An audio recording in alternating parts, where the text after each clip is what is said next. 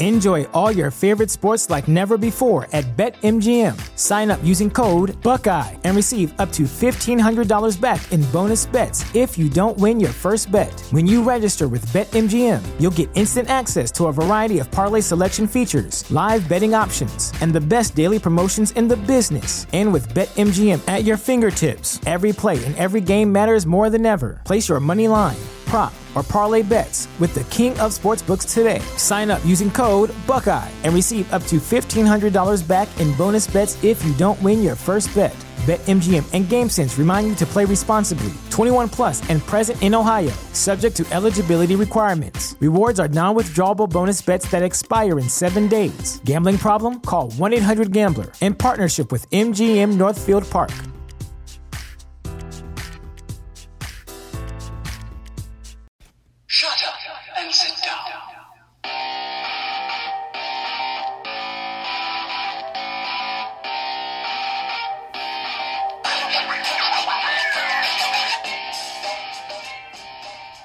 Hello, everybody. Welcome to Houston Astros baseball. It's just past midnight, so it is Thursday, September the 13th.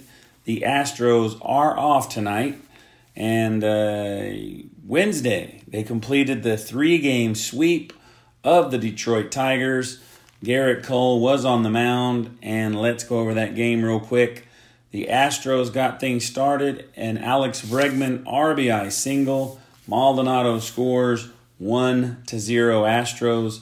In the bottom of the third, Mahtook with an RBI single. Candelario scores and ties things up at one. In the bottom of the fourth, the Tigers take a two to one lead on a James McCann solo home run.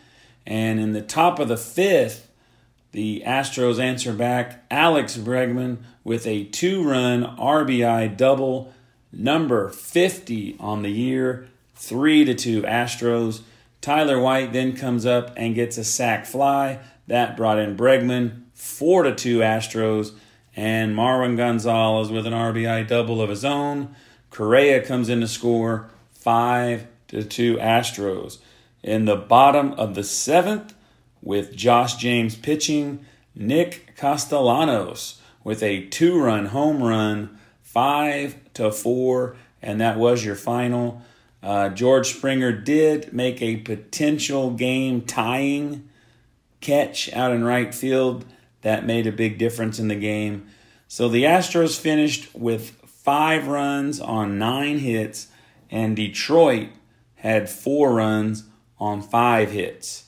Cole went five innings, three hits, two runs, four walks, and nine strikeouts, and he did give up one home run.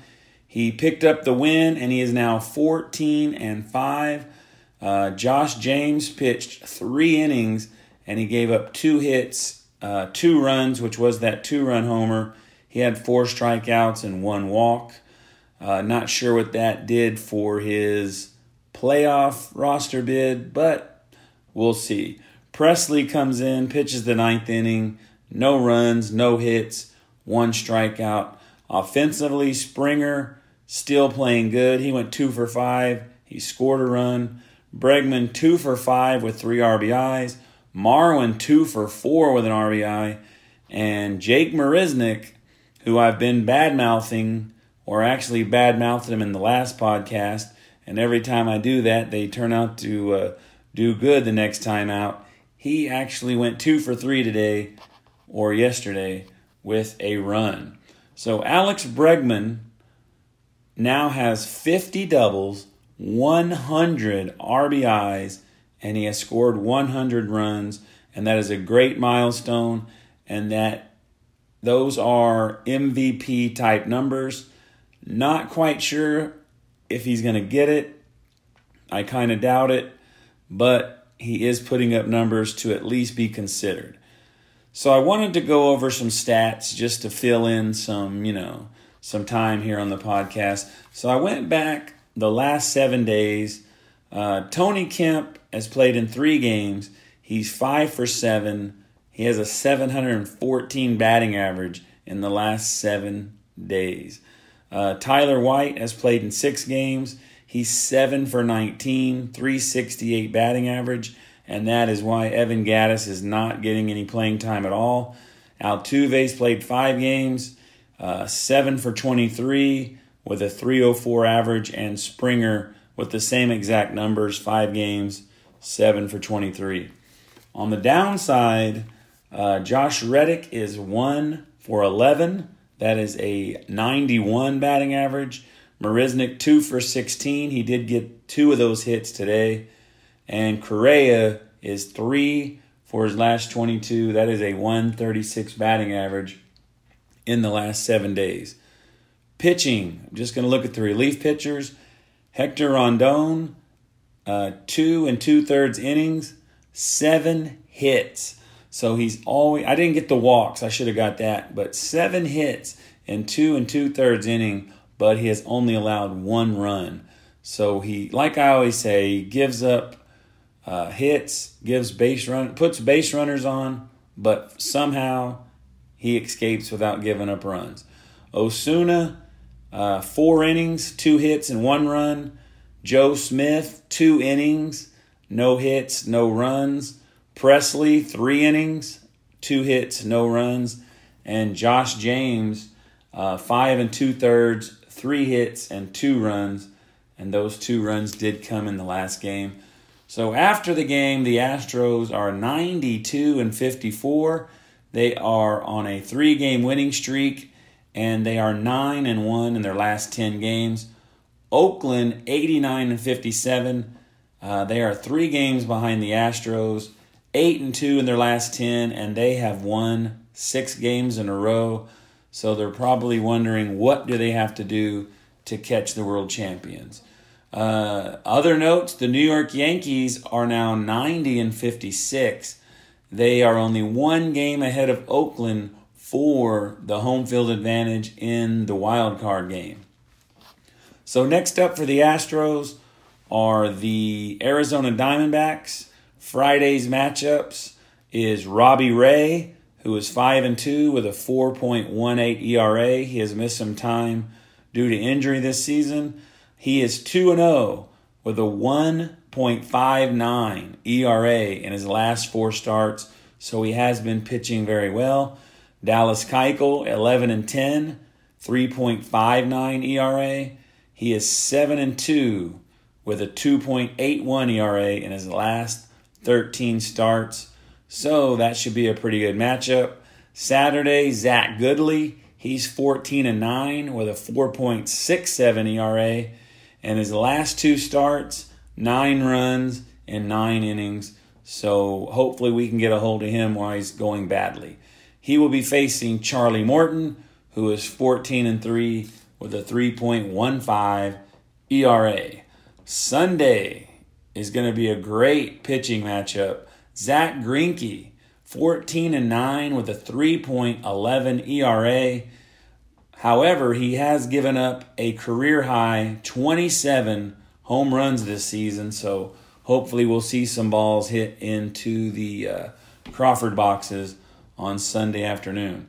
He will be facing Justin Verlander, who is 15 and 9 with a 2.72 ERA and he is 4 and 1 with a 3.82 ERA in his last 5 starts.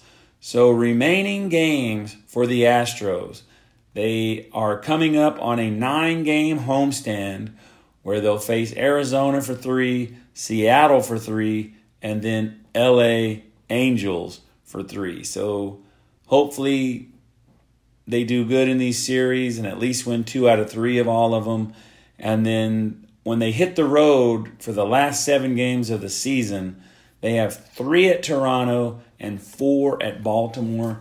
That looks to be seven very winnable games at the end of the year, and we just might need them. Uh, Toronto, uh, what I know of them, a lot of these teams that are doing bad are like Detroit, but that didn't seem to make us destroy them. But a lot of the bad teams expanded their roster and they are playing their future stars. So we weren't even playing their best players. But anyway, uh, I believe Oakland is one game away from a three game, three or four game sweep against Baltimore. So those four last last four games are very winnable. And uh, so there's 16 games left in the season. Here's Oakland's schedule. They do have one more tonight against Baltimore, then three at Tampa Bay. Tampa Bay, if they hadn't have started the season out so bad, they probably would be a playoff team. So I'm looking at Tampa Bay to uh, help us out in that series. And then they go back home, three against the Angels and three against Minnesota. And then they end on the road just like us, three at Seattle and three at the Angels. And uh, these are teams that they've been beating. So I think the best help we're going to get is Tampa Bay, but hopefully the Angels can win a couple as they play each other six times. So if you're curious at all what the playoff picture looks like in the National League, uh, Atlanta is seven and a half games ahead of Philadelphia. Atlanta has won five in a row, and Philly has lost five in a row, so that's where they gained all that ground. In the Central, the Cubs are only one game ahead of Milwaukee and three and a half games ahead of St. Louis. And in the West, Colorado is a game and a half ahead of the Dodgers and three and a half over Arizona, who we play next. So we're going to be playing a team that is really going to do all they can do to win. So we're facing a team with playoff aspirations. So hopefully the Astros will turn up the intensity. The so you got Atlanta, the Cubs, and the Rockies winning their divisions and Milwaukee and St. Louis. So you got three teams from the Central making the playoffs, and uh, the Dodgers are two games out of the wild card. Arizona is four games out of the wild card, and Philly has now dropped down to six games with that five game losing streak.